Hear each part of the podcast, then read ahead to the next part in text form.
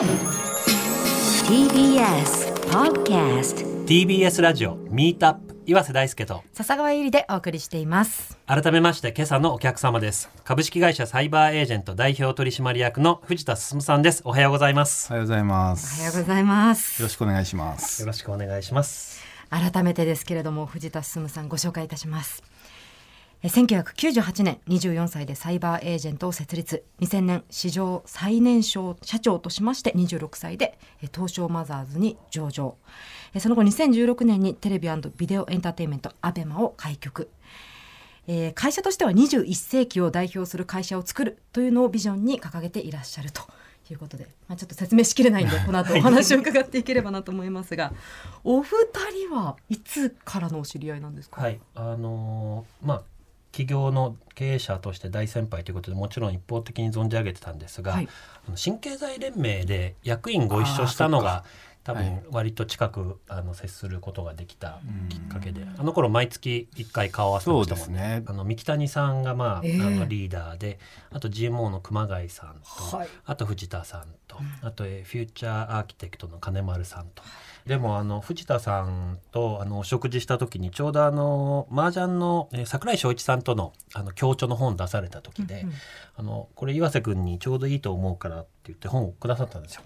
で1ページ目開けたら世の中では MBA 取ったけど経営があんまり上手じゃない経営者がいると。はい、みたいなこと書いてあって、えあのもうそこがメッセージじゃなかったんですけど いやいやあのー あ適適合されてるんですね。あの運を支配するっていうはいはい、はいタイトルの本なんですよ。えだからもうあまりにも頭が良くてすべてこう理論でこう話したり考えようとしてるんでこういう運もあるよっていうのを教え てあげなきゃと思って。でもあの本すごく良くてあのちょっと印象に残ってたのがあの麻雀は4人でやるから、まあ、基本は2割5分の勝率だと。うんで調子いい時でも3割、まあ、3割5分と。つまり6割7割は7割は負けて我慢の時だと。で経営もそういうものでみんなあのうまくいってる時スポットライト浴びるからなんか楽しそうとか言われるけど、ひたすら我慢なんですっていうこと書かれていてあのすごく例えが分かりやすいし、あの本質を捉えてるなっていうふうに思ったんですがそのお考えは今まあ、るですか？でもやっぱり岩瀬さんはそういう数字で説明できるところに、ね あの引っかかってくるというか。いやでもそうなんですよね、うんみんなもう藤田さんなんて経歴見てもずっと絶好調で来られてるイメージしかないので、はい。あ藤田さんでももしかして悩まれたりする時とか、えーあったんだなとその本読んで思いました。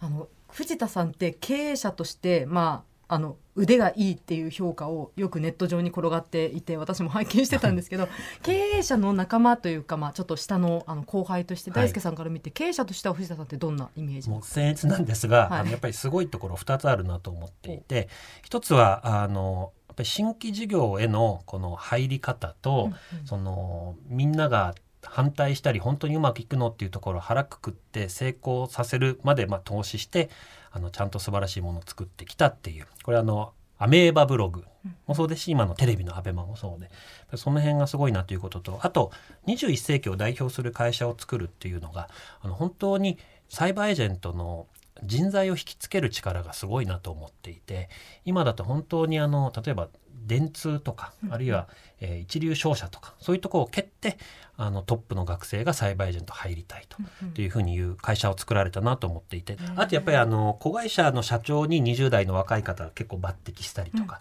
若いタレントを育てるのがすごく上手だなっていう印象があります。まあ、僕自身は24歳で会社作って、まあ、今に至るので、まあ若くてもやらせればできるし、まあ、やったらキャキャリアがついてそれなりのやつになるというふうに思ってたんで、まあ、そういう意味では、まあ、若いやつを抜擢しただけでもやっぱり相当やる気になるし、周りも応援するので、まあ、そのメリットを生かしてるっていう感じです。あの優秀なベクトルっていろんな面があると思うんですけどあのサイバーエージェントでいう、まあ、優秀なっていうのって具体的にどんなタイプの方が多いんですか？あのまあ、基本的に採用コンセプトは、まあ、素直でいいやつを取るっていうふうに言ってるんですよ。これはあのきあんまりこう会社で細かいこう規則とかを決めないでもう自由にやってもらって、まあ、自己責任だっていうふうにやってるのでやっぱりあの性善説で組織づくりをしなきゃいけないから、やっぱりその前提として素直でいいやつを取らなきゃいけなくてまあそれがまあやる気を出して頑張ってくれれば優秀であるという。ちなみにその創業時24歳の藤田さんは素直でいいやつだったんです。か、あそれは微妙ですね。あのやっぱり僕も福井県から、まあ、大学で出てきて、はい本当にピュアな心の持ち主だと自分でも思うんですけど、学生時代に雀荘でアルバイトをして 本当にあの怪しい人とかすぐ人を騙そうとする人と会ってそれなりにあの猜疑心も身について、はい。まあ、いい具合になったとじ自分ではあの認識してるんですよ、ね。あじゃあ雀荘前と雀荘後でだいぶ変わった。あのやっぱり雀荘で今の自分を作られたなって だから人に簡単に騙されなくなりました。学生の頃はもう麻雀に明け暮れてたわけですよね。明け暮れてましたね、は 文字通り。い、まあ実際留年もしましたから。ああ。えもう朝から晩まで雀荘にいたみたいな感じですか？もう朝から晩っていうかまあなんかうん今何時だか分かんない生活してたんででも雀荘に明け暮れてたらなかなか起業するという夢にはたどり着かなさそうです。それはですね大学1年生2年生とまあ留年した頃なんですけど、特にやってたのは。その頃はもう起業なんてもんじゃなかったですね。まあだからあの辺でずっとくすぶってたんですよね。え藤田さんってあのご両親商売されてたとかそういうのあるんですか？あの親はサラリーマンなんですけど、はい。うちの父親は父親の父親が僕のおじいちゃんが、まあ、事業家で、まあ、大きく失敗して家族をかなり苦しませたんですよね、はいそれを見て必ず自分はサラリーマンになろうと思ってうん。なってるんですよ。僕はその父親のサラリーマンを見て、絶対あのサラリーマンにならないっていうふうになってなるほど。でも結構周りの起業家でもあのご両親とかそのが商売された方ってそれなりにいませんか？それ見てこう、うん。養われるものとかあるのかなとか。あそれは絶対あると思うんですけど、はい。まあ、僕の場合はその大学の時にアルバイトをしていた、まあ、ベンチャー企業、はい。30歳前半の経営者たちが起業してやってた会社をに入ってそれたち友達みたいにその経営者と付き合ってたんで、はい。それを背中を見ていてこの人たちめちゃくちゃ大変そうだけどめちゃめちゃ楽しそうにしてんなと思って、はい。それはサラリーマンのお父様よりも楽しそうだなとか思ったんですかね？まあ、それを企画したっていうよりはやっぱ身近にそういう社長を見たりしたことが、自分もやれるんじゃないかっていうこうリアリティはい。につながると思うんですよね。それアルバイトされたきっかけってあるんですか？もうそれは普通にあのフロム A っていうアルバイト情報誌があったんですけどそれで見つけて、はい。まあ、今で言うとインターンシップみたいな感じなんですけど、はい、でもその前かその頃かかもしれないですけど雀荘の次に働いていたバーの先輩から「お前の将来の夢は何だ?」と聞かれて、えー起業すると決めて翌日バイトを辞めてスーツを買いに行ったっていうお話があったんですけど。はい、これは？それはですね、はい。結構あのバーテンダーの人がパワハラみたいな人の バーに入ってたんですけど、まあ、自分の夢は日本一のバーテンダーになることだ。だからバーテンやってんだと、はい。お前の夢は何だって言われて苦し紛れにまあ将来会社を作りたいです。ただそれでバーテンやってたって意味ないじゃないかっていうのを夜な夜な詰められてたんですよ。はい。へえ。で会社学校を辞めてここに就職しろと、もしくはその夢に向かってなんか動き出せってみたいな感じで言われて。へえあそうなんですね。じゃあそのバーテンダーの先輩との出会いとその後のアルバイト先での出会いがあってまあ一応起業っていうワードが自分の中に浮かんだ。あその通りですね。へえでも入社した先はそのアルバイト先ではなかったんですもんね。あの結果的に輸入アルバイト先のライバル企業みたいなところに内定してはい。入社したんですよね。それはあのリクルート出身の人たちが、まあ、僕がバイトしてた人たちの同期の人たちが作ってる、まあ、インテリジェンスっていう会社なんですけど、はい。当時は。当時何社員どれぐらいだったんですか？当時は僕らが入社した時点で120人だったんですよ、はい。そのうちの40人が僕の同期だったんでつまり社員の3分の1が新入社員だったんですよ。人をまさに増やしている時期もうイケイ成長期ケだったんですけど。へでえあのバリバリ営業されまくってたまあ1年間だけしかいなかったんですけど、その時はもう休まず働いてましたね。でもあの渋谷で働く社長の告白にも何度も描写がありましたけどなんか当時のその40人いる同期の中で多分圧倒的に努力して圧倒的に会社にいる時間長くしてっていう流れで宇野社長の目に引っかかったところもきっとあったじゃないですか。まあそうですね。それはなんか戦略っていうかご自身の中でそういうイメージがああったんですか、のーやっぱりなんていうんですかね受験の経験が結構大きかったんですけど僕高校自体ももう麻雀漬けだったんで 学校に行ってないほど、まあ、勉強してなかったんで成績も悪かったんですよ、だけどあの夏ぐらいからものすごい集中して勉強したんですよね。それで大学が一応受かったんですけど、要はあの1年生からダラダラやるよりもチャンスタイムみたいなのがあるじゃないですか。うんはい。受験前半年とか、はい。そこだけ集中した方が効率がいいみたいな感覚があってはあ。あの社会人1年目ってある意味チャンスタイムなんですよね。はい。そこですごい仕事頑張ってできるやつになったらやっぱりあのできるやつとしてま周りから見なされて、やっぱりあの有利になっていくっていうのを感じたんで、それはその時からなんとなく思ったんですか、あのそこはかん考えてましたね。一番最初に頑張っとけばものすごく効率がいいみたいな。なるほど。あの先ほど宇野社長という、まあ、藤田さんの人生の中ではキーになる方が名前として出てきましたけどその宇野社長の目に留まった1年目だったわけですよね。そうですね、まあ、止まったというか僕が辞めるというふうに言い出したら まあ惜しくなってくれたというか、社会人1年目やって起業しようって思って辞めるって言ったという流れでしたけどはい、それからの展開面白いですよ。宇野社長とだから前のアルバイト先の、えー社長さんが同期だったっていうことは結構あれですね。そうですね。うん。アルバイト先の、えートップとその入社した会社のトップがもともとちょちょっとライバルだったみたいなこともあってえー、とその元々のアルバイト先の方と起業しようと思ったら宇野社長が止めてきたっていうことですそうよね。いうことです。はい、だからまあお前が社長でやれと。で俺が出資すると言ってくれたんですよ、ね。なんかビジネスプランとかこんなビジネスやったら絶対伸びるとかそういうアイデアあったんですか？それはあの不思議なことにですねその会社を作った後にさあ何するっていうことになったんですよ。そういう順番でもいいんですね。あのこれでも本にも書いて若い子が真似するんで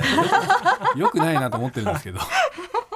やっぱ本当は事業プランあった方がいいと、あのなんでこれができたかっていうと僕あの当時名前が知られてなかったインテリジェンスっていう会社で働いて、まあ、お客さんのとこ行っていろいろニーズを聞きながら何かを販売してたし、はい。その前オックスプランニングってだんなんか聞いたことない会社でなんかいろいろなも商品を用意して売ってたんですよ。だからまあなんか売れるわみたいな感じがあったんですよね、へー。藤田さん今いろんな起業家に投資もあの会社としても個人としてもされると思うんですけど、どういったとこを見られてるんですか？これはちょっと難しくて、はい。やっぱりあのフィーリングなんですけど、まあ、割と好きなのは目立ってる起業家みたいなのは好きなんですよね。はい。なんでですか、まあ目立ってるとそれなりにこうお客さんもあの取りやすいし採用もしやすいしあの起業していくのは有利なんですよ。はい。だから地味でこうこっそりやってるような起業家よりもなんかこう名前が立って、あのいる方が事業進めやすいので、はい。まあ、投資もしてさらに目立たせて。なるほど。あとビジネスモデルとかで見てるところってあるんですか？あの我々も最初の事業と今やってることまるで違うし、まあ、DNA の難波さんも違うし、まあ、ヤフーとか楽天ももうどんどん広げてますけど、まあ、ピポットっていうんですけど、一個の事業をやっててそれが成長が伸びなくなって次に行くっていう。だからそういう意味で言うと最初の事業のビジネスモデルはさほど重要ではないんですけど、はい、ピポットしていけるぐらいのやっぱりあの粘り強さとかうん。やる気とか、まあ、そういうものがないといけないんで。はいあと分野がそのピポットしづらいっていう分野をやってるのはやっぱり少し慎重に見ますね。今の自分があの当時藤田進24歳、えーが投資してくれてきたら投資しますか？しないと思います。だからやっぱりここいつは成長株だみたいに、はい僕当時の僕を見抜けって言われても無理だと思う。でも宇野さんはある意味見抜いてたんですか？それは、まあ、宇野さんはまあそのいまあすごい働いてるところは見抜いてたと思いますけどその一方でやっぱりそのライバル会社に対する思いもあったでしょうしあとすごい頑張ってる社員が1年で辞めるっていうのは、はい。他の社員に対する悪影響が大きいんですよね。なるほど、だから投資してちゃんと関係作ってんだよっていうのを見せたかったっていうのもあると思う。なるほど。なるほどそれで、えっと、インターネットの広告の営業代行というか営業でかなり最初会社伸ばされるわけですよね。はい、まあ今広告業がだいたい売上の半分ぐらいなんですけど、はい、そのビジネスをやるに至ったきっかけみたいのってあるんですか？あのまあ、インターネットが98 1998年に創業したんですけど、はいまあ、当時技術者が多かったんですよ。はいその文系の人はその機械が苦手みたいな感じで インターネットが難しいものと思い込んでたんですよね。なるほど。僕はあのその前にチャットにはまっててチャットでこう夜な夜なこう知り合った人と実際会ったりとかもしてたんでへあのそんなコミュニケーションツールだっていう思いがあったんですけど、はいだからまああの文系というかそのそういうテクノロジーじゃないインターネットの使い方っていうのをあの強みにできるんじゃないかということで、まあ、インターネット上の広告業を始めたという感じです。なるほどなるほど。それで98年ですからそこから99年2000年って最初のインターネットブームですよね。はいで日本にネットバブルの波が押し寄せて、まあ、サイバーエージェントを始めてあの渋谷にネット企業がいっぱい集まってビットバレーとかって言われてましたよね。はいでも意外とあの頃とかその少し前ぐらいからあのネットエイジの西川さんとか中心にあのその後活躍されるミクシーの笠原さんとかグリーの田中さんとかなんかみんなワイワイいたっていうのをよく聞くんですけどなんかあの頃の雰囲気ってどういう感じだったんですか？まああのやっぱりシリコンバレーに対する Bitter Valley でビットバレーに変わったんですけど、はいまあ、やっぱ浮き足立ってましたよね。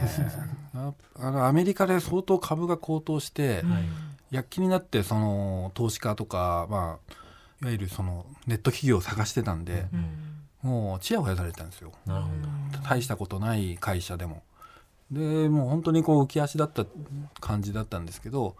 まあ、僕らはそれにこううまく乗ろうっていう一方で社内を引き締めまくってたんですよね。その実際は大したことないんだっていう、どはい。なるほど。まあ、それが今生き残れた要因だと思うんですけど、はい、でも98年でまあ起業されて、えー、2年後2000年26歳で当時史上最年少で上場されたんですね。当時26歳でまああのそういうことになってどんな風に感じてたんですか？やっぱり俺すげえとか思ってたんですか？いやもうその引き締めまくってたぐらいなんで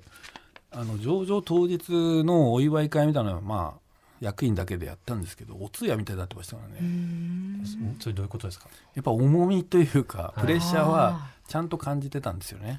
なるほどイエーイみたいな感じじゃなかったですねでもすごくそのちやほやされて時代の寵児みたいに扱われたんですけど、その頃ってやっぱりどういう感じだったんですか？やっぱあのどどっちかとやっぱりこう売り出し時っていう感覚があって、まあ、三木谷さんにしてもあの DNA の南波さんにしてもそうなんですけど、まあ、マネックス松本さんもそうなんですけどやっぱ注目を集める経営者のそのサービスをみんな使うし、はい。それにあの採用も有利だしお客さんも取れるしやっぱ出るだけ得っていうのがあったんですよね。はいまあ、一方でそんな大したもんじゃないっていうのは自分たちが一番よく分かってたんで、その勘違いしないようにだけはすごい気をつけてたつもりなんですけど。なるほどなるほど。そこはずっと冷静に見ていてでその後に僕も覚えてるんですけどネットバブルが崩壊して、まあすごい大変なことになると。でこの頃まあ社員も辞められちゃうとか採用も断られるとかで株価も下がると。で投資家にもうすごい怒鳴られるみたいなこともあって。その頃はどういう心境だったんですか？なんですかね。一回そのマイナスに入ると手がつけられなくなるんですよね、はい。もうそのバブルのプラスのポジティブな時はもうそれはもう何をやっても褒められるしだからすごいだから注目されてんだって言われるんですけど、まあ、逆もう株価ってその分かりやすい指標なんですけど株が下がってるとなんでダメなんだ、社長がこうだからダメだとかこう言ったからだとか、もうもう何を言おうがこうマイナスにしか取られなくなるね。だから炎上してると同じ状態です、でも悔しいのは引き締めていたの。にだって調子に乗っててそう言われるならまだそうです。ね自分の身から出たサビとか、はい。引き締めてたのにそうなってしまうのはもうね情報が調子に乗ってるっていうふうに言われましたよね当時は、ええ。その投資家にもあの傲慢になったってうん言われて、なんかねその辺のあの苦しいお話本当いろいろなところでも語られてますけど、まあ、そういうなんかきつい時に経営者の人たちって孤独孤独ってよく聞きますけどどういうメンタリティーでいたら今振り返ってみてあのもうちょっとこうどうにかできたかとかってあるものですか？いやもうやっぱり結局どうやってそのしのいだかっていうと、時間をやり過ごしただけなんですけど、これしかないですね。麻雀もこう何やっても勝てないみたいな時ってあるじゃないですか、あはい、あいう時も静かに過ごすっていう感じですか？えっと、まあ、ちょっと話違うんですけど麻雀やるのすごいんですよ。ああれ時間忘れられるんで、はい。こう暇な時間にこう仕事の不安なこととかプレッシャーを考え始めるとどんどんどんどん自分が追い詰められてるんですよね。あの恋愛で相手の LINE の返事とか待っててずっと気になって仕方がなくて 自分で勝手に追い込まれていく人いるじゃないですか。あんな感じでだからあね。あの時間さえやり過ごせば、会社なんてやっぱりその毎月とか四半期とかでその成果が出ないものは結構あるので、要は23年がかりで先行投資して芽が出てはい収穫期を迎えるみたいなのはやっぱり長い仕掛けをやってたのにそれを忘れるぐらい目の前でこういろいろ言われるというか。あのそんないろんなねこうあのキーになるような例えば三木谷さんとか宇野さんのありがたいお言葉もあったということでちょっとそのあたりぜひ来週聞かせていただければなと思っております。ということで、えーサイバーエージェント代表取締役の藤田進さん来週もよろしくお願いいたします。お願いします